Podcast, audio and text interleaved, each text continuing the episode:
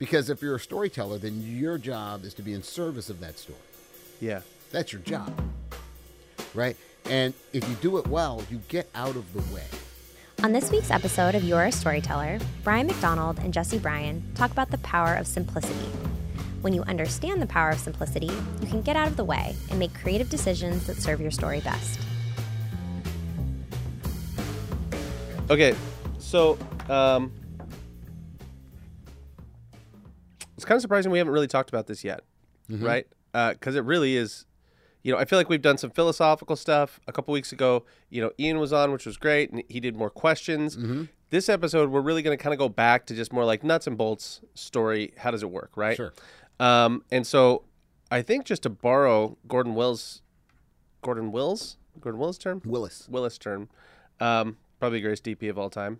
Uh, uh, we're going to talk about how to do it simply, but not simplistic, Mm-hmm. right? Because I think he said that the way he said that is a perfect way to kind of encapsulate it, right? Yeah. So on this week's episode, we're going to talk about why simple is good, Mm-hmm. right? All right. So And simple is good is Jim Henson's thing, right? that's right. And how perfect is that? That he condensed it down to simple is good. yeah. that's why he's Jim Henson. Yeah. Okay. So we just talked about You know, the- people don't know who Jim Henson is, by the way. You No. say Jim Henson to people, a lot of people don't know. Really? There are people right now going, "Who's Jim Henson?" Muppets. Yeah, Uh, yeah. You know, You say Muppets, they yeah, get it. uh, yeah. Yeah, He was also a good dude. Like Yeah. Jim Henson just seemed like the best dude. Um, yeah, he's Kermit. Like yeah, I know. he's also an amazing. Even his ads. Like if you go back to his ads, because his know, ads are how he paid for everything. Uh, they were so funny and Mm-hmm. yeah. But he's he's the guy. He's the Muppet guy. Yeah, he's the guy. yeah. Yeah. If you saw a picture of him, you'd probably recognize him because he's so iconic. I mean, he's in the Think Different campaign. Oh, I guess you're right. People are probably They don't. It's too old. Yeah. Yeah, Um, well, it's the Muppets. yeah. So that's all you need. But you go like, okay, we just talked about probably the greatest DP of all time. Um, we just talked about the inventor of the Muppets. I'll give you a whole bunch of them in case you think I'm full of it. How about Steve Jobs? Um, we have to work hard to get your thinking. Um, you have to work hard to get your thinking clear to make it simple, but it's worth it in the end because once you get there, you can move mountains. Yeah. But again, what he talks about, which we'll get to later, is like how hard it is. Simple is hard. yeah, right? it is hard. Um, you have to work hard to get your thinking clean, clean to make it simple. Mm-hmm. Get your thinking clean. Really work off all the rough edges, right? Another one, I mean, everything should be made as simple as possible, but not simpler. That's Einstein. Um, is a painter, Hans Hofmann. Um, the ability to simplify means to eliminate the unnecessary so that the necessary may speak. Yeah, I thought that was a great one. that is a great way to say. You know, it's getting all the stuff out of the way so you can actually hear the singer that's supposed to be singing, right? Whatever. Um, and again, uh, simple, not simplistic. Um, there's a, a really good blog you wrote. It's on your Invisible Ink blog. If you haven't ever checked out Brian's blog, um, and I, I know you're about to relaunch it too, but they can find the blogs now if they wanted, where you talked about simplicity. Um, and I think you have the Jim Henson quote on there, but there's also a video in there, and we can add now that we're going to start doing show notes. We can also add this stuff to the show notes, like a link to this, um, where you have Gordon's actual like a little clip of him explaining what he means by simple, not simplistic, and a couple of things he said. He said um, you need to be asking, why are you doing this by habit or by need, Mm-hmm. right? Right. Like, and I think what what what do you think he means by that when he says habit or need? What do you think that means? Well, um, I've known a couple of filmmakers in my life who who have a couple of stock shots or techniques that they'll use all the time. They pull them out of their toolbox and they go, "This is where I get to use the this shot or that shot." Yeah. And there's actually a pretty big director who does one. There's one particular shot he does in every movie. It makes me crazy. Um, and it's not by need. It's because for whatever reason this filmmaker loves this shot. I don't know why. I don't know what he thinks he's getting from it or whatever, but he uses it every time. And it can't be appropriate every time. It, that doesn't make sense. It wouldn't, Yeah. right? So he's doing it out of a habit. Out of he's he's not. Yeah. Um, and I've seen that a lot where people go, "Well, I like that kind of shot. I like this kind of shot." Um, they have a personal sort of response to it or something, or they used it once and it worked, or something, and so they go back to it over and over again. But that could be I'm just talking about filmmakers, but it could be any anybody who's doing any craft. You know, they they aren't solving the problem in front of them. Hmm. If you solve the problem in front of you, you come up with a different solution. Right. You're not doing the same magic trick over and over. Yeah. So um, I think that's the difference. What does this what does this shot need to get across the idea that I'm Right. trying to get across? Yep. Versus how can I work in the thing I like to do? Mm-hmm. That's how most people work. How can I work in the thing I'd like to do? Yeah.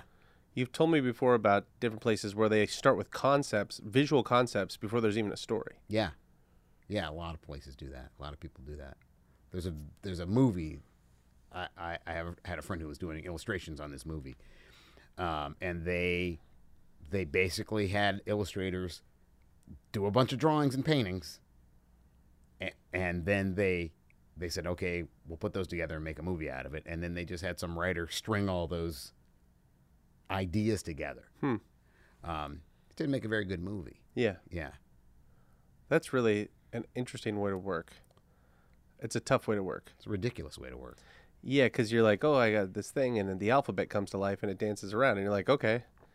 You're like, so work that in. Also, imagine this: a treehouse that can sing. Right. Oh, all right. All right. And that, like, you know, so you're like, whoa. Yeah. it's it's a it's a mess, Yeah. right? Um, you're not working towards something, Right. right? So the thing about simplicity, when you talk about that, it eliminates all that stuff that you don't. You you don't come up with the singing house unless that's what you need. Yeah, yeah. That's not the point you're trying to. Yeah. Right. So so once you can figure out, I got a an email or text or something from I think it was an email about. It was on Twitter. Somebody asking about their armature. They're having trouble figuring out their armature. Their point of their story. And um, because it's hard, sometimes people want to abandon it. Like, oh, it's too hard. They think if I just write, maybe it'll show up, right? And there are people who write that way. Mm-hmm. I, I don't think it's the way to go, but there are people who do it. But but you you're going to end up having to do some heavy lifting at some point. So you might write a bunch of stuff, and then you have to peel everything away that you don't need in order for Yeah. it to work. Or you can start with, this is what I'm trying to say, and only create the things you need to get your point across. You Right. haven't wasted any energy if you Yep. do it that way. So the other way is just a waste of energy. And the waste of energy too. Uh, we were just talking about Paddy Chayefsky, where he was like, "Well, I didn't have to go to Mexico because I had all these magazines." And we're in essence, what the bigger thing we were talking about with Paddy Chayefsky was the folks that were in rate uh, in TV, right? Because what was it? Combat. One of these series you were saying they had like over twenty episodes a season or something. some Most in the in the old days, like in the '60s, um, you'd have 22 episodes in a season of a show. Yeah. So if you're on the writing staff, you don't have time to do it. It not only is it a cleaner way to work, like you're saying, but also like it, it, if you got to put up a show, however many show, 22 shows this season, Yeah. and you got to write them, and you know they have to be good and all that. You don't really have time to work the other way, Right. right? So so many great writers came out of that, mm-hmm. which makes a ton of sense. Right. Yeah. You know, You have to know what you're writing about. And so having an armature is really about simplicity. Mm-hmm. Having a point is really about simplicity. Having it's interesting that the word point right? We mean, you know, having something to say, having a point, but a point is also a dot or a target, yeah, right? The point. So it tells you exactly where to aim, having a point to aim at, yeah, right? And you want to get to that target as cleanly as possible right, right? Uh, you don't want any friction on that arrow, right? Yep. So that's what simplicity is. It's all the friction that's off the arrow so you can hit that target cleanly yep, and accurately. yeah, That's what it is. That's all it is. So Hmm. simplicity is just precision. yeah. That's all it is. Why'd you pick that word? precision? Yeah, Well, because because people often think that simple is simplistic. mm-hmm. Precision is a has more prestige as a word. right, yeah, yeah, yeah, Right? Sure. No, that makes sense. Yeah. it helps clarify just using the right word, right? Um, another thing he said in that interview, and again, we'll have this in the show notes, is he said people perceive complex as good, and he said it's not good. Complex is not good. He said it Right. twice, right? Um, he said your job is to reduce to the simplest possible terms so that everyone can understand it. Mm-hmm. And I thought, honestly, like out of all the quotes, he ends his that little clip. That whole series is great. I think there's a couple of those videos that are longer where he's been interviewed. Yeah. It's some of his best stuff. And um, again, if you haven't seen Manhattan or any, you know, Godfather or whatever, Yeah. you should. Yeah. But like, uh, but that idea, I thought that was really interesting how he ended with it so that everyone can understand it. Yeah. Right? That seems almost like when he says, again, you're talking about one of the smartest people to ever work in movies, Mm-hmm. right? Yeah. Um, and if he says that, well, so everyone can understand it, why do you think he said that? Right? You know what I mean? Like, Yeah. because that could have made him sound almost a little like amateurish or stupid, or right? Well, that's that's for whatever reason um, a Western idea, right? The idea that um, simplicity is bad, and the idea that you're communicating with an audience or communicating with somebody is bad. It, well, it's so easy to get. It was so easy to understand, right? You, you know, you know, I've talked about it before, but people, if something is convoluted and complicated and hard to understand, it will be he- like he- put on a pedestal Yeah. because people think it's I don't know why they think this.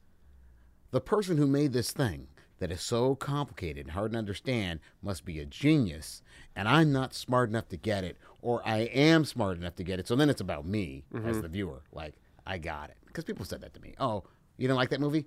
I got it." Like I'm not stupid.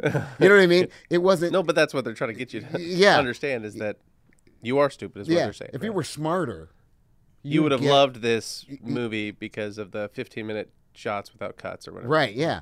Um, it's like, no, I I get it, but they they were very interested in getting you in your head. Got it, right? That's a head thing. Mm-hmm. I got it. Rubik's Cube, I solved it. Yeah, right. This is about making stories about intellect versus empathy, That's right. right? As And- if empathy yeah. is worse.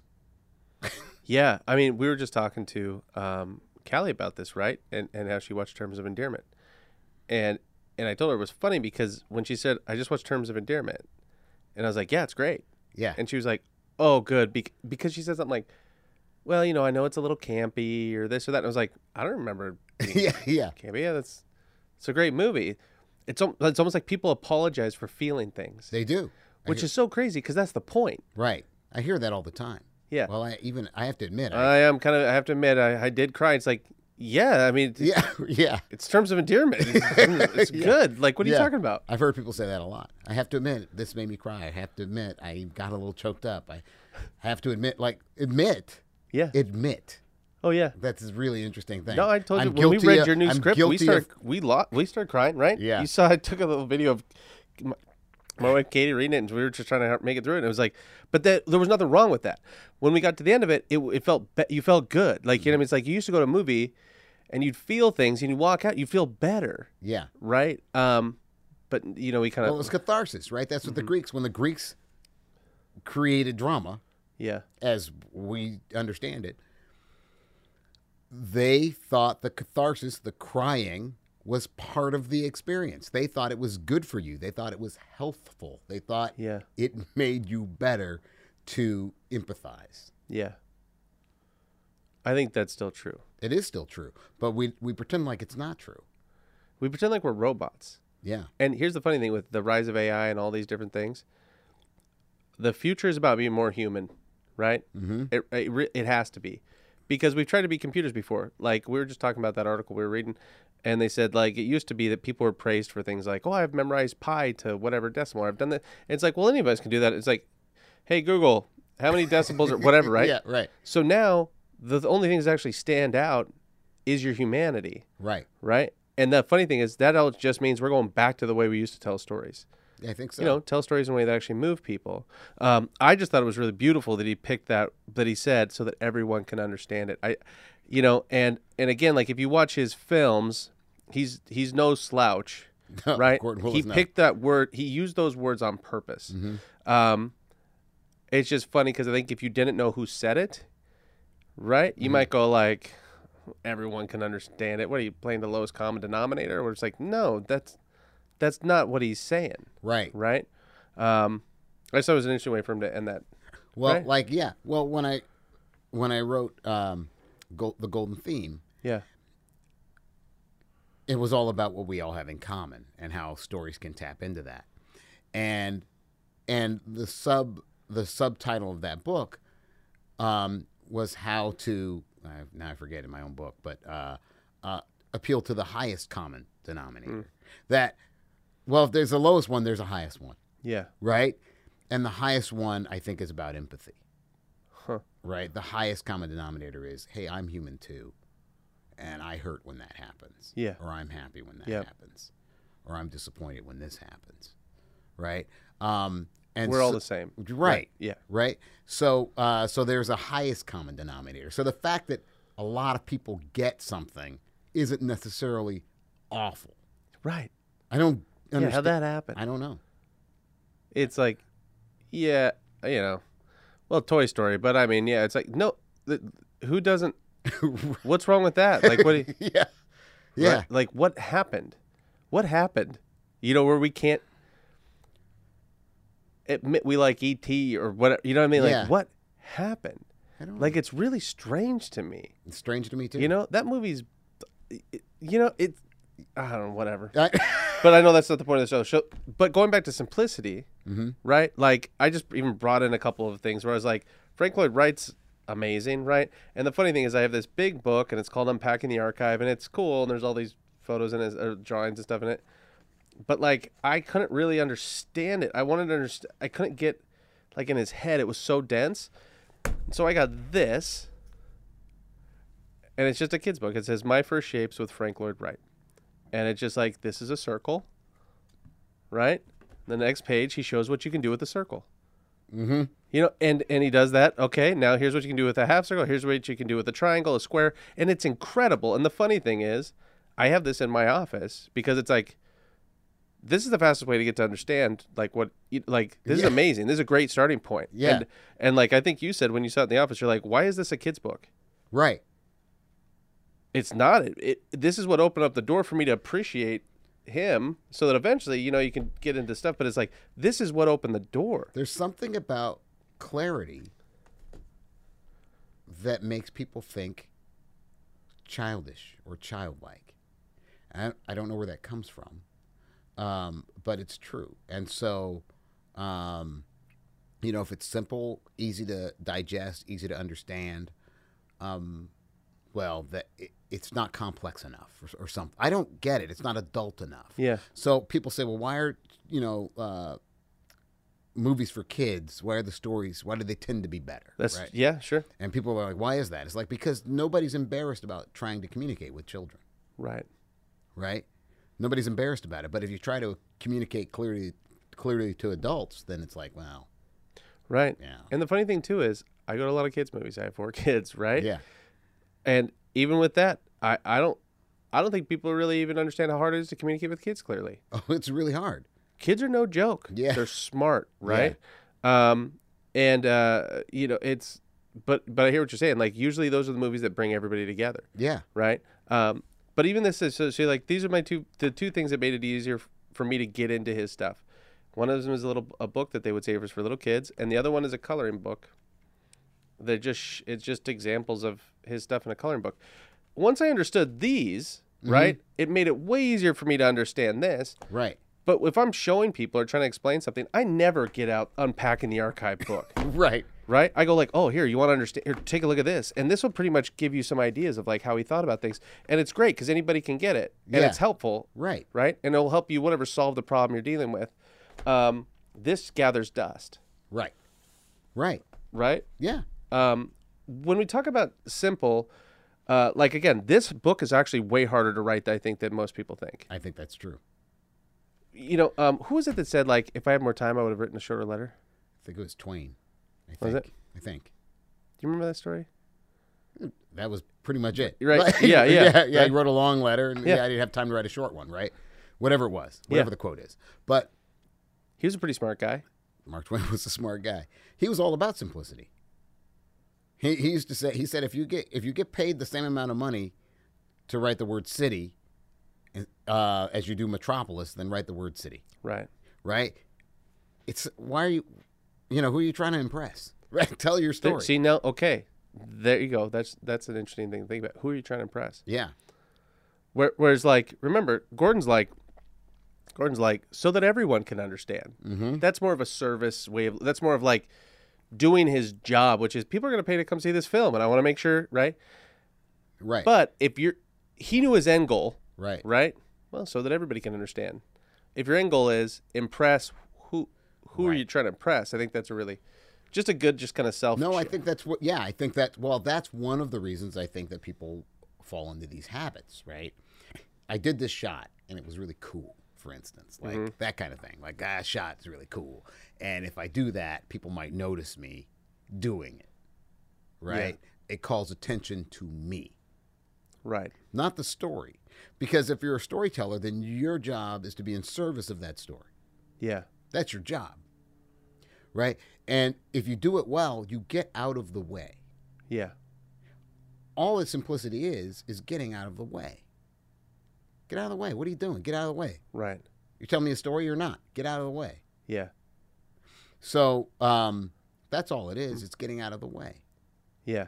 and telling the story. So, of course, Bruce Willis says, Well, I only need these lights. Because, Or Gordon, what did I say? Bruce, Bruce Willis. Yeah, yeah. Different guy. different guy, Different but dude. You never know. Maybe he's gonna. Maybe Bruce But you're exactly right. He did yeah. that. Right. Yeah. He showed up and there was like a truckload of gear, Right. and he said, "Well, who's this for?" Right. And he took like a three lighting kit or whatever and lit the scene, and people were like, "What?" Yeah. You're like, "Yeah, that's why he's a legend." right. I heard he did that with uh, a. He went to a. It's a restaurant set, I think. I think it was him. And he goes into a restaurant, like they, and the restaurant was a real restaurant they were using as the set. And he looked at it and he goes, "It's fine." Like, like, Yeah. like- See, no yeah. ego though. Yeah. No, this is. He didn't feel like he had to put. Yeah. Yeah, that but that makes sense, right? You're like, great. He saved time and money, and he was Yeah. like, I think there were a couple of lights he needed to put up for whatever reason. But Yeah. essentially, he went, "This is fine. Let's shoot this." those older filmmakers too, though. They thought about efficiency, man. Yeah. right? Um, John Huston, like some of those dudes, they were thinking about like they were friends with the the gaffers and everybody, like Yeah. and they're like, no, I want to keep people working and I got to be more efficient, and Mm-hmm. you know they were thinking about it differently, Yeah. right? Um, There's a great shot in um, How Green Was My Valley. Um, the, uh, John Ford yeah, movie. I think Gregg Toland shot How Green. uh, It's got to be because it's beautiful. And um, there's a really great shot of um, uh, there's a wedding, and the these people are in a carriage in this wedding. It's in uh, Ireland. I think it's in Ireland or Wales.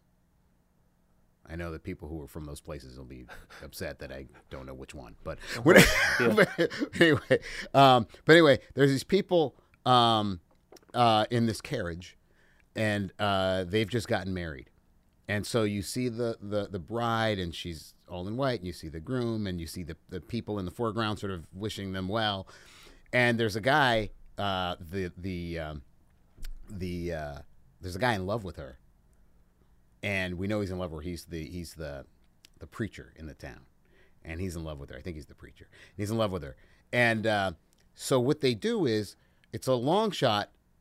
Well, it's a they're sort of the camera's sort of close to them, but he's way in the background. He comes out of the church. You just see a silhouette. Yep. He comes out of the church and he stands. yeah, He just stands there, uh huh, and your all your focus is on him. And the, and in fact, yeah, the DP said um, because you know back then you uh, the editors that was a different department, so the editors would take your movie and Yeah. cut it, Uh-huh. right? So the smart directors only shot the stuff Yep. they needed. Yeah. So uh, the uh, the camera guy, I think it, I think I'm pretty sure it was Gregg Toland, said, "Oh, do you want a close up of that guy?"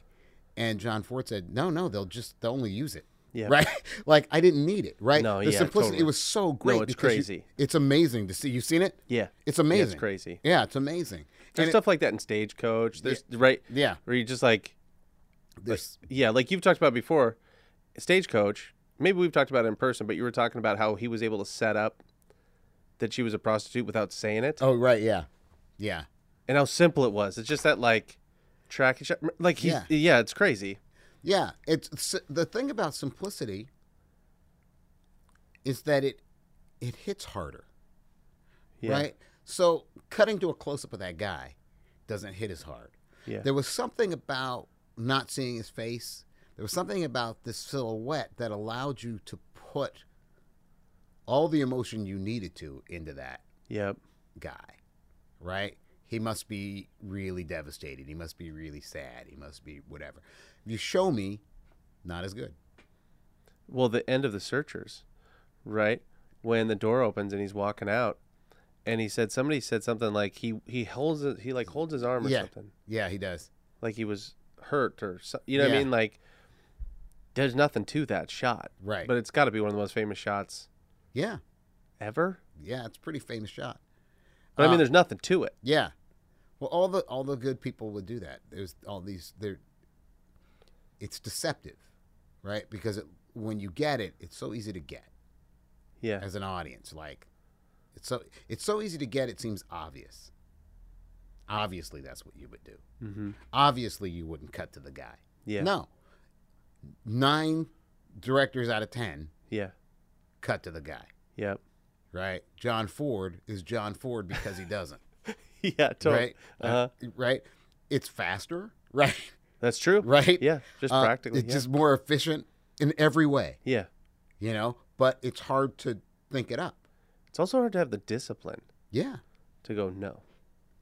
And I know exactly what I'm trying to say. Yeah. This is where the camera goes, right? Yeah. Uh, what about this? That no, man. I no, I Yeah. I want this lens here, right? Yeah. It's yeah, and it's beautiful when it works. It's beautiful. It, it- nothing. I think people don't quite understand the elegance Yeah. that happens with simplicity. We were talking about the opening of Oklahoma the other day Yeah. and how simple it was. And Yeah. it's like Yeah. I don't know what. Why do you need any more shots than that? Yeah. It's really simple. If you haven't seen it, I, we can probably link to it. But like, when you see how simple that opener is, it doesn't need anything else. Right. Yeah. There's just something. There's a beauty in it. That, Yeah. In that elegance that people, for some reason, don't appreciate as much as I think they used to. Mm-hmm. Um. Another good example of simplicity: Hmm. Paper Moon. Oh, sure. There's so many good things at Paper Moon, Yeah. right? Yeah. It's just those those cutaways, right? Where Mhm. Addie will have be looking in a box, Yeah. right? And all it is is like the little roller thing and how to put the name. That's it. That's all. You don't need. No, it's amazing. Yeah. There's so many beautiful things. Um. You talked about the badge, how a badge can change, or just oh one. yeah. Yeah. Will There's you a, unpack that a little bit? Well, there's a couple. There's well, the, this ba- well in in Paper Moon there's a, a badge that um adds tension to a scene. It's just a badge. So this guy's pulling a scam, and uh, where he sells these Bibles in Paper Moon, where he sells Bibles. Uh, anyway, You- it's a scam. it. It's a Yeah, yeah, scam. yeah. Anyway, but he's trying to sell this Bible to this widow, and come, a guy comes to the door, and that guy has a badge, Yeah. and um, that adds tension to the scene. Yep. It's simple. It's the simplest thing. Yeah, but all He never says anything. no. Nobody never- ever goes, "Well, I'm the sheriff around here." No, nothing like that. And you, you, yeah, all that happens is the actor sees, oh, his badge. There's one look down, Right. and that's it. Yeah, and then there's tension in the scene. Yeah. Um, now, speaking of John Ford, John Ford did that uh, in a movie called Three Godfathers before Hmm. Really. it was in Paper Moon. Same, Well, very similar. thing. Bogdanovich pays attention. Yeah, he does. But it who cares? Like Right, it doesn't it's matter. the right thing. It was perfect. Yeah. Yeah. But even like there's so much stuff in Paper Moon that's just that simple where you just they go to the door. Mm-hmm. There's another scene where they go to the door and Addie Pray, yeah, um, the little girl in it, uh, she was the youngest one in Oscar, right? she's the youngest actress to win an Oscar. Yeah. Still, yeah. And um, and uh, she was more sensitive than her her the guy she was with in the movie, her Yeah. dad, whatever. Yeah. guy that she's with in the movie to like not taking money or taking advantage of people that were poor. Right. Right. Um, and there's just a really simple shot. A door opens and you can tell this woman has money. Right. Right. It, it, but just visually how they do it is so stinking simple. Yeah, people, you should watch Paper Moon. People Yeah. should watch Paper Moon. Yeah. Uh, but the visuals are amazing and they are simple, but they're hard to do. Yeah. Um, you know, it reminds me. I've probably told this story before about the the Wizard of Oz um, over the Rainbow song, but I don't think you have. Not on the show. You should tell it. That's great. well, there's a couple of great over the Rainbow songs. I mean, uh, stories. But um, one is that so the two writers, um, uh, oh, who, are, who are the writers? Um, Harold Arlen and um, Yip Yip Harburg. Those two writers. I love that you know that off the top of your head. Yeah. Um, those two guys. So they they were uh, writing all of the music for the Wizard of Oz, and they didn't have Dorothy's song, so they didn't have the Over the Rainbow song. They didn't have that song yet. Um, and so um, Harold Arlen plays for Yip. He plays this song, and it's like this sweeping thing he plays for me. He goes, "What about this?" I don't, I don't think that's going to work. So they have this discussion about it, this argument, and they're like, well, let's call Irving Berlin because they knew him, right? Sure, big right, yeah, Songwriter. mhm. If you don't know who he is, Yeah. you should look him up. So they call Irving Berlin, and Irving Berlin says, well, come on over. So they go to Irving Berlin's house, and uh, Harold Arlen starts to play the thing. And uh, I guess Irving Berlin said, he stopped him and he goes, play it, play it with one finger. He said, if you can play it with one finger, it works. It was over the rainbow, Yeah. It's, yeah. right? He was like, strip away all that artifice. Yeah. If it works at its simplest, Yeah. then I know it works. And what a song too. Well, yeah, no, You know what I mean? Like yeah, you know what I mean? Like yeah, you know how many people know and love that song that have never seen the movie? It's kind of amazing. You know what I mean? Yeah, it's amazing. it's actually, I don't know if it's still true, but there, at least for a while, it was the most seen movie in the world. Well, um, what I read, Mhm. um, I love Gene Wilder, right? Yeah, When he was passing away, he asked his, his wife sang that song to him really. Yeah. When he was dying. Wow. That was so special to him. And it's like, and he was such a gentle soul. Like he would Yeah. just, yeah. But Mm. that's song works to the point where one of the greats, when he's, when it's his time was up, that's what he wanted to hear on the way out. Wow. It's beautiful. Yeah. Wow. Well. Yeah. yeah. Yeah. Well, there you go. That's how powerful. but Mm-hmm. That's how that's powerful. simplicity. That's the power of Mm-hmm. simplicity. And also, that simplicity, by the way, moves people. Mm-hmm. Right. Because even if you go to like, yes, it's simple, right? But Yeah. it wasn't simplistic. Right. And you know that because one of the greatest, I think, comedic minds, you know, yeah. uh, Willy Wonka, if you don't know who he is, Yeah. right? It meant something so deeply to him, right? Yeah. So simple but simplistic that that's what he wanted, Yeah. right? You, you know what I'm saying? Like it, it, it's like again, I just think that's such a great example of what we're talking about. And how many of you ever heard that song and thought, "I wish that song was more complicated," or you know, what would really make this song more co- better? Yeah. Well, it's it's uh, that that thing that I saw that somebody put together, the Jaws thing, right? Because John Williams is a master of that kind of simplicity. Yep. So so he's really good at it. And I've heard people dismiss John Williams because I think Really? Oh yeah. People do it all the time. People act like he's a hack. Wow. There are people who because I think they don't like the placement of some of his, of his music. So they don't like where it is. Like, oh, he's trying to make me cry, and I, you know, again, we don't like to cry, right? We like uh-huh. to think, right? yeah. So he's trying to make me feel things. I feel manipulated. Blah blah blah blah blah. So that's a whole thing. That's oh, another okay. discussion. Well, all right. That's another discussion. They don't count the, all the times they did feel things when they're watching Indiana Jones or right, right, or Yeah, ET or whatever, sure. right? Okay. Well, if not him, then who? I just don't understand. like, what are you talking about? I don't get it, but Yeah. okay. So, um, but I think that's what they're they're not responding to his music as the problem. I think they're responding to the placement of his music in certain places where maybe you could argue you could drop it here, you don't need it, whatever. I don't know, but forget about that. There's somebody I don't know who did it. Uh, I, I saw it on Twitter where they took uh, there's a picture of a piano. I'll link to it. I have the picture. Okay. Yeah, yeah. So there's picture. There's a picture of a piano Yeah. and there are two keys on the piano, two white keys, and uh, I don't play the piano, so I don't know what keys they are. Yeah. But um, it it it says uh, it just says Jaws across those two keys. Yeah, in like Sharpie. Yeah, yeah. in a Sharpie, Jaws. It's a great, simplistic, not simplistic, but simple. Yeah, visual. Poster. Yeah, that's yeah. right. Yeah, it's simple.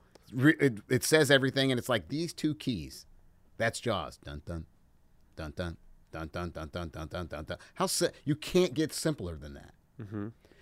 I've seen. I was somewhere where there were these kids in a pool, who I'm sure have never seen Jaws, but they know they know that means shark, so they were playing that. Yeah. Sure. You know, but I'm yeah. sure they haven't seen Jaws. Yeah. Sure. But they know that. They know that means shark. Why does that work? Why do they know that? How did they know that? Where did that come from? Why did that stick? Yeah. Right. Um, he's so good at that kind of simplicity. I mean, that's about as simple as you can get. But I mean, any of his things. Talk about being able to play something with one finger, right? Yeah, Go back right. to the Irving Berlin thing. You can't like you know where all of his things are from. If I if I go da da da da da da da da da da da da da da, it's like oh I know what that is. Yep. Right, and that's a very simple yeah melody. Da da da da da da. Everybody knows what it is. Yeah. Everybody knows what it is. but. But that that's what Gordon said. Yeah. So that everyone can understand. Yeah. Yeah. But for some reason, it's like, oh, John Williams. It's like, really? You do it.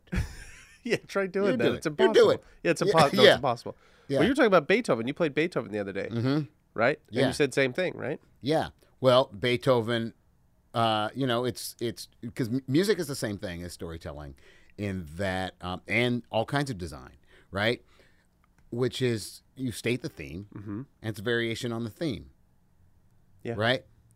Da da da da da da da da dum. Da da da dum. Da da da dum. Da da da da da da da da dum. Da da da dum. Da da da dum.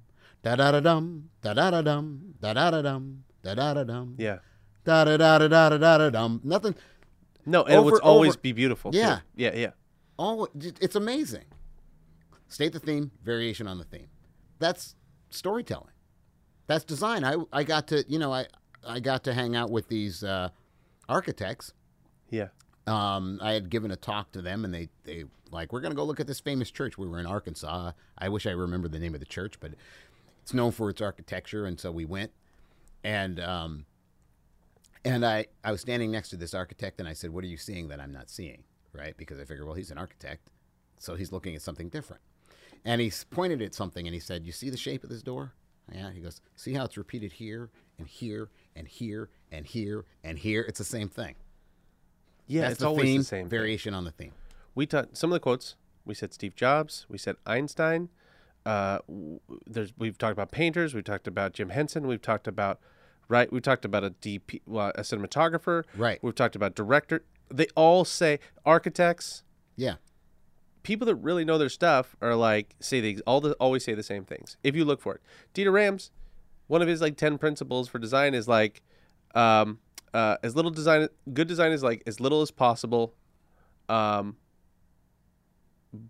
it's no, it's, it's he said the same thing. It's pretty like like good design is as simple as possible, but no simpler. Pretty much same thing. Right. And you go like, oh well, that's what Einstein said, and then Jim Right. Jim Henson was saying the same thing, and they're probably onto something. Right. Alex Toth, you know Alex Toth? Uh uh He's an illustrator.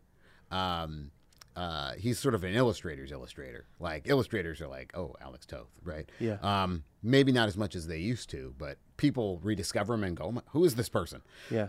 But Alex Toth did these really great Zorro comics and a bunch of stuff, and it's just his the simplicity of his work is amazing. Yeah. And and he has a list somewhere of his rules, and and one of the things is that um, figure out what you need to draw, and draw that, and only that. He's talking about simplicity. Yeah. He's talking about clarity, Yep. and he's talking about precision. Yeah. Right? Figure out what it is you need to draw, draw that, and only that. Yep. Yeah, it's hard. Yeah. Who was it that worked on Bambi you were talking about? Oh, uh, Tyrus Wong. I don't remember what he said though. So Yeah. Basically, he he there's a quote, and I'm sure we can We can link, link to it. to We'll it or find something. it. Yeah. we'll find the quote. We're really good at butchering quotes, and then we'll link to all of them. Yeah, later, yeah. yeah, yeah. So Um, if you're in his family or something, and you're like, "Hey, my Yeah. grandpa didn't say that." he said basically he said something about the the the fewer strokes you can have in a painting, the better the painting will be. Yeah. Some, I'm paraphrasing. And if you haven't seen his stuff, Tyrus Wong was amazing. In fact, so Bambi, you know, is based on his artwork, right? So so he was sort of the Bambi, the look of Bambi, especially the backgrounds and everything, is sort of based on his his particular style. yeah, And there's a real simplicity, like he leaves a lot out, um, and it gives Bambi a very a particular Yeah. feel uh, because he leaves so much out. Uh, what happens when you leave stuff out is you invite the audience to fill it in, right? So the forest may be not very detailed at all, maybe a wash of color and a few Yeah. lines, but you fill it in. You see a whole forest. But you don't miss any of that when you pull up his artwork. And again, we'll we'll link this up. It's bonkers. But once you you told me that something like that quote, and I remember seeing his stuff after that and going like, "Oh yeah, there's not a lot. He didn't do a lot. I never noticed how little was going on." Yeah, Right? It's truly masterful stuff. yeah. You know. Yeah. You know, Jerry Seinfeld talks about precision because he talks about, he has a quote somewhere, again, we're butchering it, but it's a quote basically that says when he's, you know, he's writing a joke, he knows precision is the thing and that simplicity is the thing. And he'll, he'll spend hours trying to get seven syllables down to 5 mm-hmm. because that makes a difference. Yeah. Is, it's the difference between a laugh and not a laugh or a small laugh and a bigger laugh. Yep. And he knows that. Going from seven to five. Yeah, he knows that. So it's like, no, I got to I can get rid of some of these words. It's quicker, it's cleaner, it's clearer. It's amazing that but everybody everybody at the top says the same thing. Yep. People temporarily at the top might be complicated is better, but they're Yeah. it's a fashion with them. It's fashionable. But then people get tired of their trick and then they're done. That's right. And then it's over. yeah, that happens all the time. The um, what's funny too is I was thinking about like why we all love quotes and, and all that stuff. It's like, well, quotes are the armature.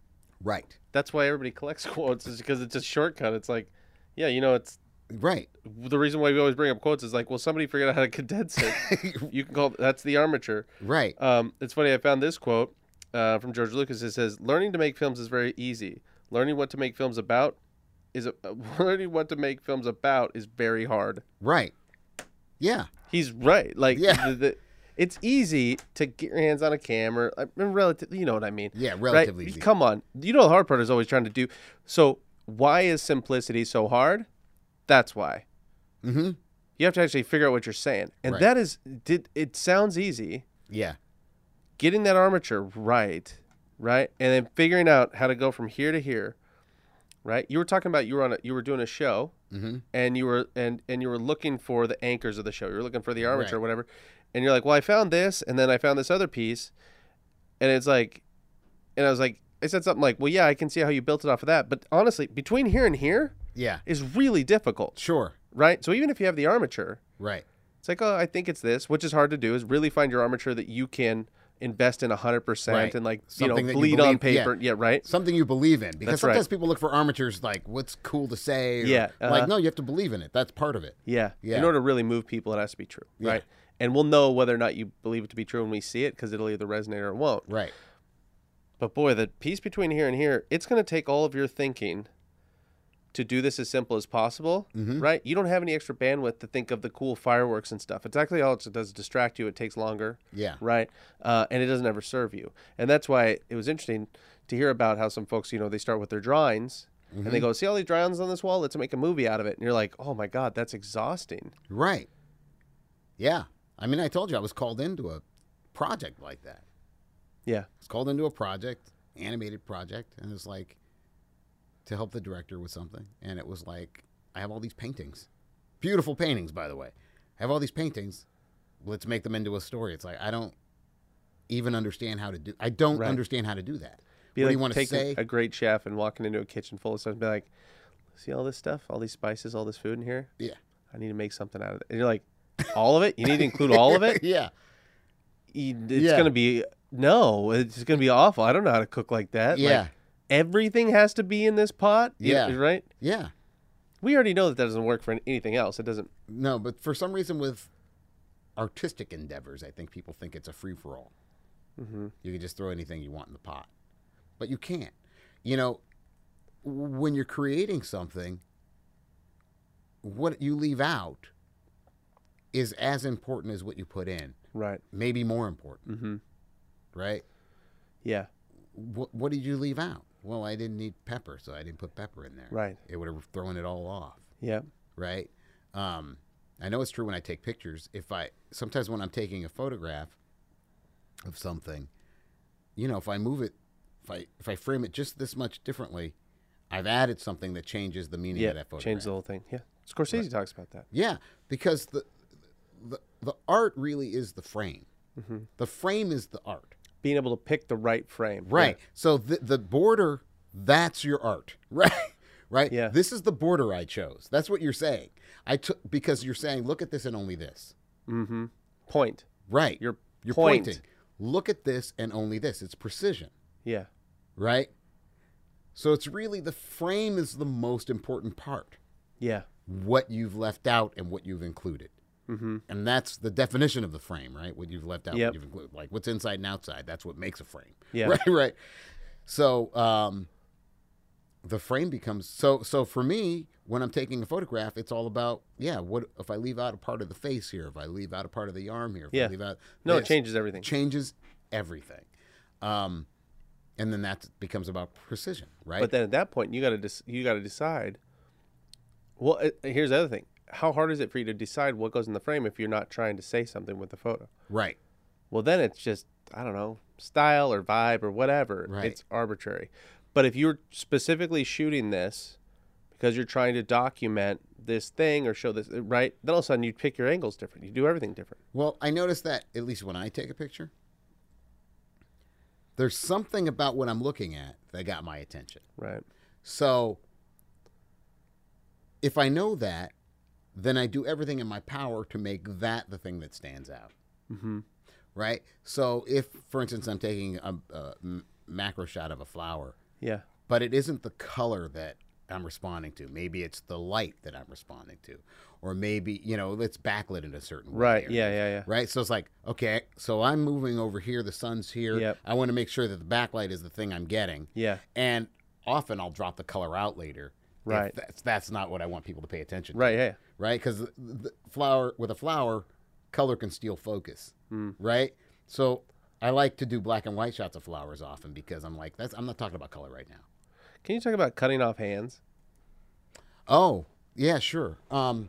So Because as soon as you said drop out the color, I was like, oh, like cutting off hands. So can you, Right. can you tell that story? Yeah, there's a story in the book, um, The Art of Dramatic Writing. And in that book, he talks about um, uh, getting rid of the things you don't need, essentially, and how no um, no piece is greater than the whole. And the and he illustrates that with a story with the sculptor Rodin. And so Rodin had made some sculpture, and it's a famous sculpture which I don't remember the name of, um, but it's a real sculpture. And he makes this sculpture, and it's this woman in a robe, and and uh, he's very happy with this. And he he wakes up an apprentice, and he says, "Look at this." And the apprentice is like, "Oh my God, this is amazing," and goes off about it, and s- talks about how much he likes the hands. The hands are like they're alive, and he goes on about the hands.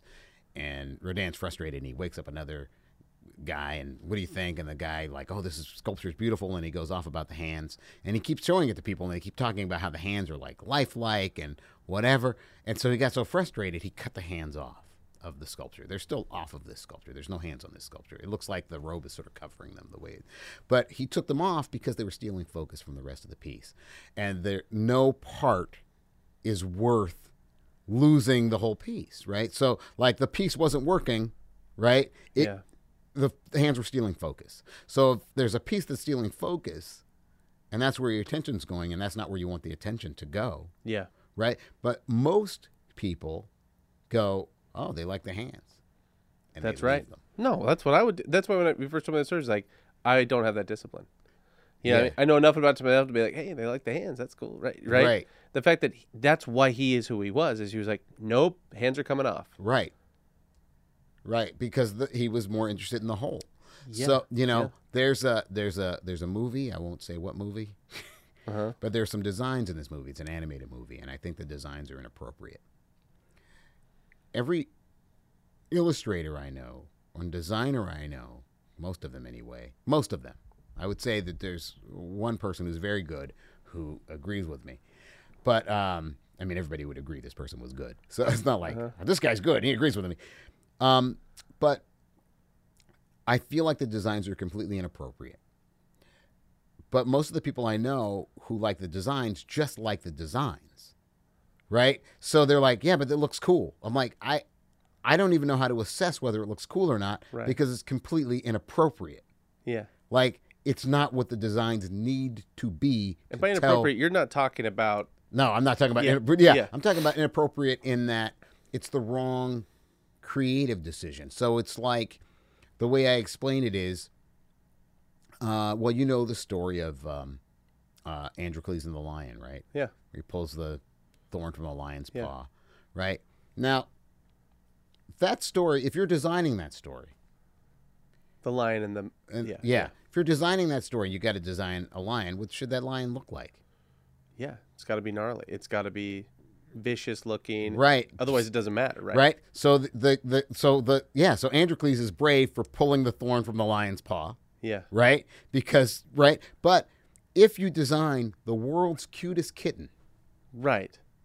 And you're like, I'd, I'd pull the thorn. I'd, I'd play with the cat. I'd, that's what I mean by inappropriate. Right. Now you're not even telling the story. You're just oh, but the kitten is so cute. That's, essentially right. the argument I'm having. Well, the Yeah. kitten is cute. I don't. and you're like, the kitten can't be cute. Right. I don't care. It's inappropriate. I don't care if it's cute. Like it doesn't. That doesn't redeem it. It can't be cute because it has to look fierce in order for the story to work. Right.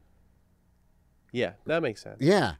But I it's weird because 9 designers out of 10 disagree with me, which is why there are some people who can do this and some people who can't and some people rise to the top of their field Yeah. like Gordon Willis, Yeah. Right. Yeah. like John Ford, Yeah. like because those people and like yeah, Peter Rodin, Ram. Yeah. Yeah. right? Because like uh, Tyrus Wong, Yeah. because like Jerry Seinfeld, because they can take those things away Yeah. right? Right. They know. Like I told you, I had a student once, and she said to me, um, she said, Brian, how many things? How how much stuff can I add? And I'm like, that's a really interesting question because that's the kind of question that novices ask. I hear that all the time. What what pros ask is, what can I take away? What can I take away? Yeah. Because they want to eliminate everything they don't need. How do I go from seven to five syllables or whatever? Yeah, Yeah. I mean, G- Gordon was known for that. He just started turning lights off. right. Yeah, That's what. What do they call him? The Prince of Darkness or something. Prince of like that? Darkness. Yeah, uh, yeah. yeah. Sure. But it worked. I mean, Yeah. So, you know, we see it work over and over again. Yeah. The funny thing about simplicity, though, is I don't. I think it's harder to. You don't see it, you feel it, Mm-hmm. right? It's like the first time I don't know you you held like an iPod. I remember that. Mm-hmm. My friend got one through his folks or something. He to me. I was just holding. it. I was like, "This is the sickest thing I've ever." Right? You know what I mean? You're It's right, like yeah. click, click, click, click. It's like it. Once you held it, you're like, "My Walkman doesn't. This is garb. Like this, right, you right. could feel it. Right. Mm. That's what I mean. So it wasn't necessarily that you could go like, "Oh, this is really simple," Right. right? It was just that it felt right. Mm-hmm. And so it's funny that even that, when you when you when you can get it, or even like in Jerry's joke, right? Yeah. You won't. You probably won't go like, "I can tell he cut two syllables off of that." You'd just feel it. It'd be funnier. Right. So ultimately, you know, you did your job when the audience responds in a certain way, Right. right? They walk by and they're going through the museum and they're like, "Yeah, cool," and then they see that statue and they're like, "Oh my god." Yeah. That's amazing. Look at that woman, that statue, right? And they don't know the hands were even cut off. right. What was the two folks that did Every Frame a Painting? Mm-hmm. Remember those? guys? Like, don't I'm remember trying to their remember names, their- but- They were fantastic. They Yeah, did a really amazing, amazing yeah. job. The one they did on Chuck Jones, Mm-hmm. um, a, it's great. Again, Chuck Right. Jones talked about simplicity too. yeah, Yeah. that totally made yeah. Yeah. But uh, he talks about over time, he did less and less and less. Mm-hmm. um, I forget the guy who wrote the essay on it, but he just kills it. And that's one of his points in the film is he's going. You can see over time he's actually doing less and less facial expressions. He's actually doing less and less moves, Right. right? And those pieces, I don't, a hundred, however long, people will be watching them and they'll work, Yeah. right? Um, it's the like the the the the dog and the cat one. Um, Feed the kitty. feed the kitty. Mm-hmm. That will always be good. Yeah. there's just enough things, Yeah. right? But there's n- it's big when it needs to be, it's small when it needs to be, right? Um, but I thought it was interesting that he kind of tracked when he was talking kind of the history of Chuck Jones. Again, uh, you know, you'll look it up. You just look up Every Frame a Painting Chuck Jones, you'll see it. Um, he talks about how he actually starts backing off. Yeah. and things got even more timely, timeless, right? Yeah. He also, um, in terms of his design, got simpler too. Mm-hmm. Like he, and he would paint himself into a corner in a weird. Like he did a thing called Dot and the Line. Have you ever seen Dot and the Line? I don't think so. It's a, it won an Academy Award in '64 or something, um, something like that, 64, 65, something like that, around in there. And and it's a story about a dot and a line. Like That's what it's about. like some other things are in there, but it's amazing what he could do with that. I think he was looking for restraints. He was looking for um, he was looking to make his job harder Mm. so that he could be clearer. If that makes any sense. Yeah. Right? It's kind of easy to be complicated. Right. It's not hard. Um but to to know exactly what to do, what to draw, Yeah. what not to draw, Right. right? Like Alex Toth said, right? What do I need to do? Like to know that stuff, that takes experience to know what to eliminate. And I've seen this a lot with creative people. They get better at better. They all get better and better at eliminating things. They don't tend to get more complicated. They tend to start taking things away. Yeah. You know, um, I've seen it over and over again. Like, oh, if you look at um, Mike Mignola is a really good example. Yeah. If you look at Mike Mignola's art, if you if you go to his early art, Hold on. way- say who that is. Mike first. Mignola is the creator of Hellboy. Yeah. If you look at Mike's early work, um, it's way more complicated, and he gets simpler and simpler and simpler and simpler um, as as as time goes on. Oh, dude, and it's it And still am- looks sick. it's Like, yeah- amazing. yeah, I have a whole bunch in my office. Right. Yeah, Yeah. But if you look at his early work, I'll bring some in. Uh, before he was capital letters Mike Mignola, he could draw. He's fine. Yeah. But as he gets simpler and simpler, he gets better and better and better. Well, it's crazy if you look at the originals too. It just looks like Sharpie. Yeah. Like when you see the covers, it's sick. But the funny thing is, you know, if you look at the original ones, you're like, oh, d- there's not a lot to it. Right. But it's you don't need anything more. Right. Yeah. But yeah. And also, I, you were saying too. I think it was in a blog post. Maybe we were just talking about it, how like when he started doing that stuff, how different that was Mhm. compared to what was going on in the industry. Oh yeah. Yeah, it was very different. Which is another even cool thing, right? Yeah. Like if everybody is complicated, Right. he's like, well, uh, it's sharp, you know. right. Yeah. but it's killer. It's there's nothing wrong with it. You know what I mean? yeah.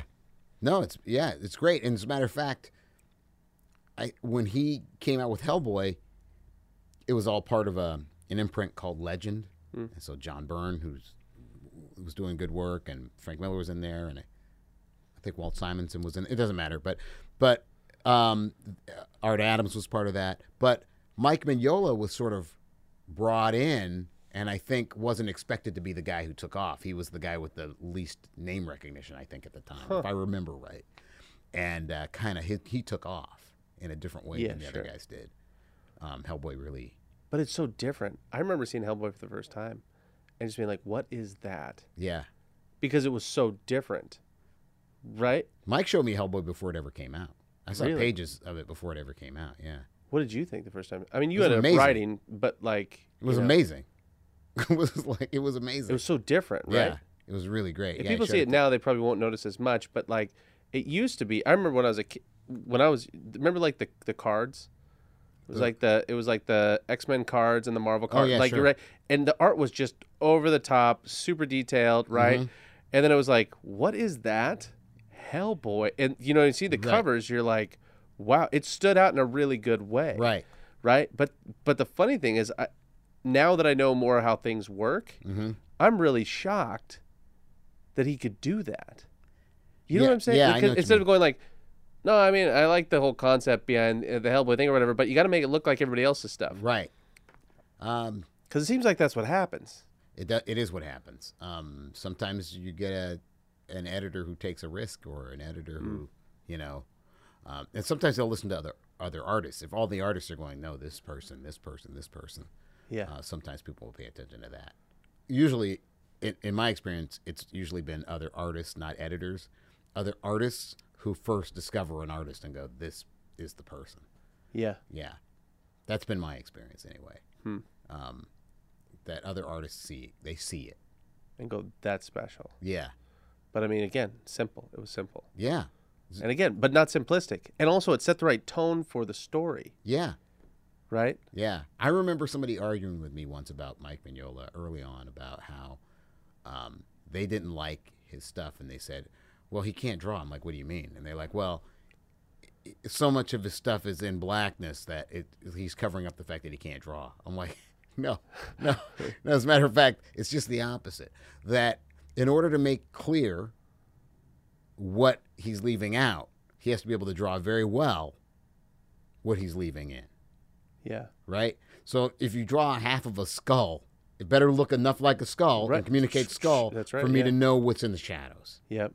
right? So uh, th- their argument didn't hold water. They just didn't like Mike Mignola, and they thought, well, I can say this. Like that's completely. You can see that he can draw the stuff that's drawn.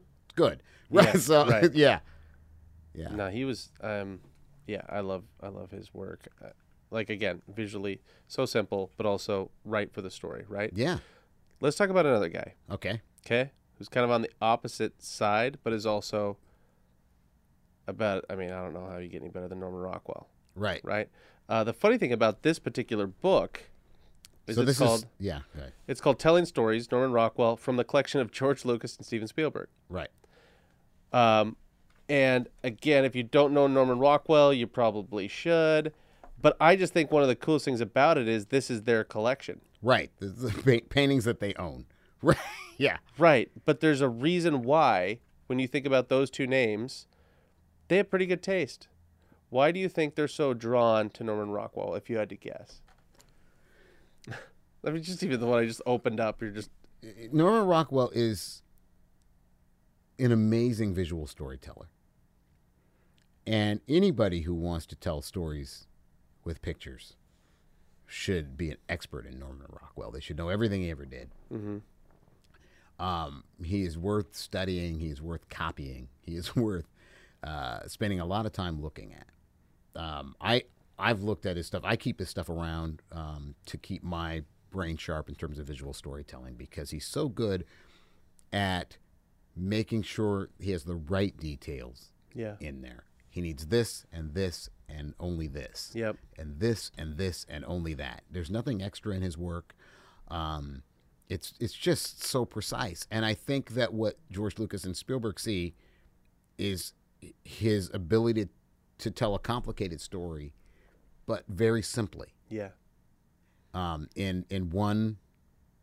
Often, not always, but mostly in one panel, in one shot, in one painting. Sometimes Yeah. there's a couple. or- It, but see, that's the thing. The funny thing is, like, you know, if we're pitching work, people don't understand how much easier it is to pitch a commercial than like a print campaign. sure, You know, there- when you can crystallize it into a single image, it's one thing to get 24 frames a second. sure. It's another thing to be like, okay, that painting, is it uh, New Neighbors? Is that what it's called? Oh yeah, yeah. I think that's what it's called. I know. Again, we can link to that. And um, with the moving truck and the way that he mirrors all the characters, like you said, talk about precision. Yeah, Holy cow. Like, yeah. there's nothing wasted in that painting. No, no, there's not, and that's the way he is. There's the one that, um, the jury room. Yeah. I think that's what it's called. yeah. The jury No, room. yeah. I think that's actually in here. That's right. Yeah, and there's there's just it's amazing. There's a there's a you just have to see it, but there's just Yeah. this You have to see. It. you have to see it. But it's amazing what's in that painting. It's amazing how you know what's going on in that painting. Yeah. um, people think it's easy because you know I remember talking to a bunch of people who are like, "Why? Why do you think Norman Rockwell is good? Why? Yeah, there it is. It's amazing. I think it's called Jury Room, isn't it? Yeah. Yeah. You can look it up, or we No, can it's, un- it. it's unbelievable. yeah. Like, But um, people sometimes don't like. This is what Spielberg gets in trouble for too. Sometimes I think people don't like what he paints. So, Huh. like, you know, he does a lot of like he was doing covers for the Saturday Evening Post, yeah. and so he had a particular job, right? And which was to do these sort of feel good covers. So it'll be Thanksgiving or it'll be Yeah, right. Christmas or something. And I've talked to people who like, yeah, it's so it's too sweet, too syrupy, too but they're talking about taste now. Right? Like I'm only concerned with how much he communicates. Right. Look at what that person communicated. Look at what he was able to get you to understand. Um, that's difficult to do. But I noticed that more people, uh, Hitchcock talked about this. He said about movies, he goes, you know, sometimes people, critics often will get, um, uh, they will talk about the subject of a of a movie a lot. Like it's important. It's about this. It's good because it's about X. It's good because it's about Y. And he goes, they never really talk about the manner in which it was made. Right? And so people often get stuck on the surface. So they go, look at that. It's a happy Thanksgiving or whatever. Right. And uh, that's not the way my Thanksgivings were or whatever their thing is without going, look how well he communicated that. Like you could Yeah. take the lesson and tell your own story. You don't have to tell his stories, but you Yeah. can learn the skill. Yeah. And I don't understand why people throw away the skill, even if they don't appreciate what the paintings are about. The other thing is, he did other paintings when he was done with the Saturday Evening Post that were much more hard hitting Yeah. about real things. Um, he did uh, a painting about the um, uh, about school integration. we see the little black girl going to school. Yep. Um, it's a really Even the one I was powerful. just talking about, new new neighbors or whatever. Yeah, yeah. The new Right, neighbors. yeah. That's one. Um, so you know he. What was the one you said that he his process where he actually wore a shirt? Oh, there was a there was a painting he did called. Um, oh, what's the name of that painting? Murder in Mississippi, I think. It was for an article um, on um, there was some uh, killings of some civil rights workers in the '60s, and uh, made big big news. It was a big deal. And he was doing a they were doing an article about it in Look, I think Look magazine. I think it was Look magazine. They were doing an article and so he did a painting for that. And um, one of the things he did is uh, there's because these guys were killed and they they- had a bloody shirt or something that they had recovered. I saw this in a an exhibit of his work. And there was the bloody shirt of one of the victims and he put that shirt on when Norman Rockwell to sort of get to and he didn't usually would have models, but he didn't want anybody else to take on that energy. Um, and he put that shirt on um, to get into the thing. It's a powerful painting too. I think it's called Murder in Mississippi. How can it not be? Yeah, but they the magazine. This was this was a couple of years after. I think this was a couple of years after the actual murder. The magazine, big New York magazine, not in the South, um, wouldn't publish the painting. Wouldn't publish the cover because they had a um, a policy that they only show, showed African American people in servant positions. So you can only be like it's a butler, yeah, we can put it on the cover, but we can't show this guy, this victim on the cover. of This, Wow. yeah, no, we don't do that. That was a policy that they had. That was in that exhibit I saw. That was a little thing they said on that painting. So the painting was not published. Man. Isn't that crazy? Yeah, but I also think that that also pulls in kind of some of the stuff we talked about in our last episode of honesty and um, being willing to go there emotionally. Yeah. If you really want to move people emotionally, like if you want to affect the audience emotionally, which again is the goal, um, you have to go there first, Right, right? Right. And the fact that Norman Rockwell, he was Norman Rockwell by that point. right. He was a big deal. He he could have just knocked something out or whatever, but look at what he did. Yeah, right? He took that upon himself. He's like, I don't want anybody else to feel this energy or whatever. yeah. He sat in it. Mm-hmm. I've never seen that painting. I can't help but imagine it's insane. It's a good painting. Yeah, Because how could it not be, yeah, right? yeah. Um, that's special, and it will always be special, and it's because he was willing to do that. You know? Yeah, It's really something. yeah, You know, yeah. Um, but even yeah, this jury painting, that jury painting's amazing. right? Like this painting, if you you should, again, if people haven't seen it, it's just called the jury. Yeah, it's, It's just called the jury.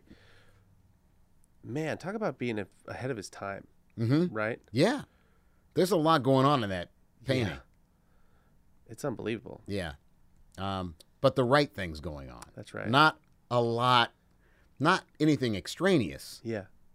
Right? It's not extraneous. It's all the things he needs. Yeah. But it's all the things he needs. But it's nothing else. Yep. But nothing else. Yeah.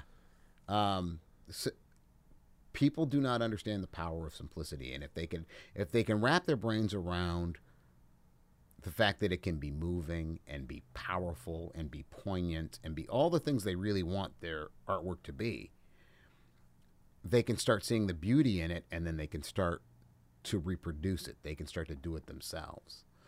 Um, but it requires that your ego comes out of it. It requires that you are brave enough to cut the hands off the sculpture, Yeah. right? You have to take your ego out. All those details are just ego. That's all they are, Mm-hmm. right? Um, I think Bruce Lee had a quote where he said, um, um, "Showing off is a fool's idea of glory." Yeah, that's why he's Bruce Lee. He's Bruce Lee. Um, yeah, the, the, and he also talked about chipping away the idea. unessential, right? Yeah. He said, "You don't need, you know, so chip away the unessential." That's Bruce Lee, another completely different category. Totally different category, right? But the best of ever at Get- what he did. Yeah. Yeah, get rid of the unessential. And an awesome dude. Yeah, Right? yeah, All the way around. all the way around. Get rid of what you don't need, right? But it, it requires that you you check your ego at the door, and Mm-hmm. that's the hardest part, right? Because when you people start praising you for those hands, Yeah, that's right. right? Are you willing to cut them off because you you have something bigger in mind? I also think when you just think about the words that Bruce Lee picked, like what you don't need. Well, that also implies you better know what you need, Right? right? Yeah. Because you can't actually figure out what you don't need until you have a very clear understanding of here's what I need, Mhm. right? Even now, like purging and all those different things, like you know, cl- tidying up, tidying up and shows like that and stuff. It's really getting after the same type of thing. It's like, do you actually need all of this Right. stuff, right? Right. You're like, uh, I think I'm supposed to have all this stuff. It's like, but do you need like Right. when you understand what you need? What do you actually need? It's actually very little. Right. So even life, we know statistically and stuff, Yeah. um, the happiest people in the world are not the people with the most stuff. We know that, Right. Uh, the happiest people are the ones that actually have what they need, Right. right? And you know, it's like in a little bit of need and be able to go like pay for lunch every once in a while, like pretty Yeah. much. Those are the happiest people, Right. right? Some of the, most of the saddest people you ever read about, you know, are the are people that have way more than they actually need. Oh yeah. It's really interesting, but it's the same. Outside of that, it's the same for story. It's the same for music. It's Well, the same it's- for Well, it's also interesting because stories will tell you that, right? Like uh, that um, that Buddha before pre-Buddha, right? Mm-hmm. yeah, He had everything. yeah everything. Everything. Right? Didn't make him happy. He had everything you could ha- Right. want. Mm-hmm. Like, well, there's got to be more than this, Yeah. right? There's lots of stories like that. Well, uh, God, Jesus, Right? Yeah. if he came from heaven, that means that he would have had everything. You know, Right. there's usually that contrast, Yeah. right? Uh, from everything to nothing. any of these folks, you know what I mean? Yeah. Like, yeah, yeah. because that's what makes it matter is contrast. If Right. You want to know about contrast? I'm pretty sure we talked about it in another episode. Um, but you're exactly right. I just think, and even if you look at Bruce Lee's life, like it's cool because you can go see see his martial arts studio still downtown and stuff. Yeah. You know, we're in Seattle, obviously, or we were just talking about seeing his grave, Mm-hmm. right, and Brandon's grave. But like, yeah, when you go and look at his martial history, that it wasn't. There wasn't all these bells and it was like he didn't right. Yeah. he didn't have you know it's like well he was Bruce Lee he could have done whatever he wanted Right. his setup was really simple Mm-hmm. but you again you can only do that if you have clarity Right. on what is actually necessary Mm-hmm. right Yeah. um and again he's Bruce Lee or it becomes again going back to some of the people we talked about right uh that uh, or you become Einstein right. right simple as possible no simpler Right. right or you know Da Vinci or Right. Right? Da Vinci said uh, simplicity was the ultimate sophistication. Yeah. Something like that. totally and you see that painting that they've got it's just it is it's just a painting of just a portrait of Christ's face Yeah. and you look at it and you're like I can't not look at or, or Mona Lisa right, Right. like Yeah. he, he could have thrown a bunch more people in there if he wanted to. He could have had a firework going off over his shoulder or whatever. You know, like, right. no, it's, you know he's good because it's just all he needed was that Right. a smile. Right. So yeah. So if Da Vinci says simplicity is good, and Einstein says simplicity is good, Yeah, and Bruce right, Lee says says it, yeah. simplicity is good, and Jerry Seinfeld simplicity is good. Jim why do Henson? pe- Jim Henson? Why do people think otherwise? Think about the Cookie Monster. Look at what the Cookie Monster looks like. Yeah. He's blue. You're right. He's got his mouth. He's got his eyes. That's it. Elmo, Yeah. Same thing.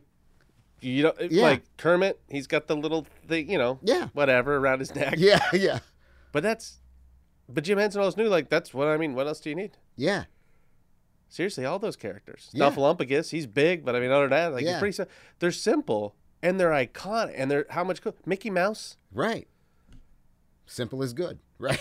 Yeah. yeah. It works. Yeah. I don't. But it's not. Uh, people don't think they're going to get the glory. That's why. That's why they don't. That's why they don't do it. That's so simple. I'm not going to get credit for being good if it's simple. I'm doing this to get credit. I'm not doing this to be a storyteller. I'm doing this to get credit. I'm not doing this to be a designer. I'm doing this to get Yeah. credit. I'm doing this so people notice that I'm designing, or they notice I'm directing, or they notice that I'm writing, Yeah. right? Or whatever it is. I want them to notice me. Look at the hands I carved, right. yeah. right? Right? Yeah. An amateur leaves those hands on, and a pro t- cuts them off. That's right. And then the, the funny thing is, and if you do that, they'll notice, but they'll notice for the right reasons. Right. People didn't miss uh, Bruce Lee. People didn't miss Billy Wilder, No. right? He was the one that always talked about cutting fat, right? Or Yeah. no, no fat or whatever the line was. He, um, no, I, I can't remember what you're. Oh, he said something like he said like there's no fat in my movies. He used the term. No, he said fat. there were no phony shots. oh in- phony shots. Was it no phony? phony shots in his movies. Yeah, which is interesting because he was talking about simplicity. See, he Yeah. said he was proud that there were no phony shots, and what he meant was, yeah. I was gonna say, what do you think he meant by that? Yeah. he meant like kind of what I was talking about, the habit. Like I like this kind of shot. Yep. I like doing this. Right? His shots were always storytelling shots. Yeah. His shots were always to tell you something about the point he was making or about the character. Yeah. Something. There was, it was there was always a reason for his shots. Yep. And so that's what he means, no phony shots. I didn't do anything because I thought it was cool looking. Right.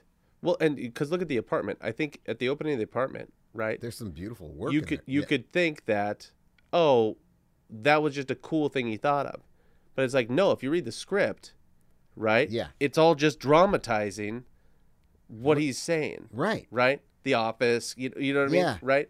Uh, but he, that was the cool about that. He was proud of that. Right. He was proud that yeah, he was proud when you didn't see him directing. He was proud when you he thought a bad director is the one people notice. We're exactly on the opposite end of that spectrum right now. Correct. The more people see the director working, the better they think it is right now. But didn't you think that shot was cool? I'm constantly getting in arguments. I guess I don't know. Did it serve the story? But didn't you think it was cool? Isn't it amazing they held that shot for 15 minutes? I, I don't know. I, what, I why- guess. Did you? Did, what was the? Yeah. Why? Why? Yeah. The why is the thing. If you can tell me why, then maybe, maybe. But if you can't tell me why, it was just indulgent. Indulgence. Yeah. It was just the fool's idea of glory. That's such a gnarly quote. oh my god. But that's why he is who he was. right? Yeah. All right. Well, there you go. All right. A simple story about simple stories. Cool. Thanks, Brian. Yeah. Thanks. Next time on You Are a Storyteller. There's all these really cool things in life as you get to go and hang out with people where you go like, oh man, I learned a lot about whether it was story or patience or whatever it is from these different really incredible people. And so today we're going to talk about some of those people in your life and what they taught you. Thanks for watching You Are a Storyteller. If you have any questions or there's a storytelling topic you want us to cover, leave a comment below or email us at hello at believeagency.com.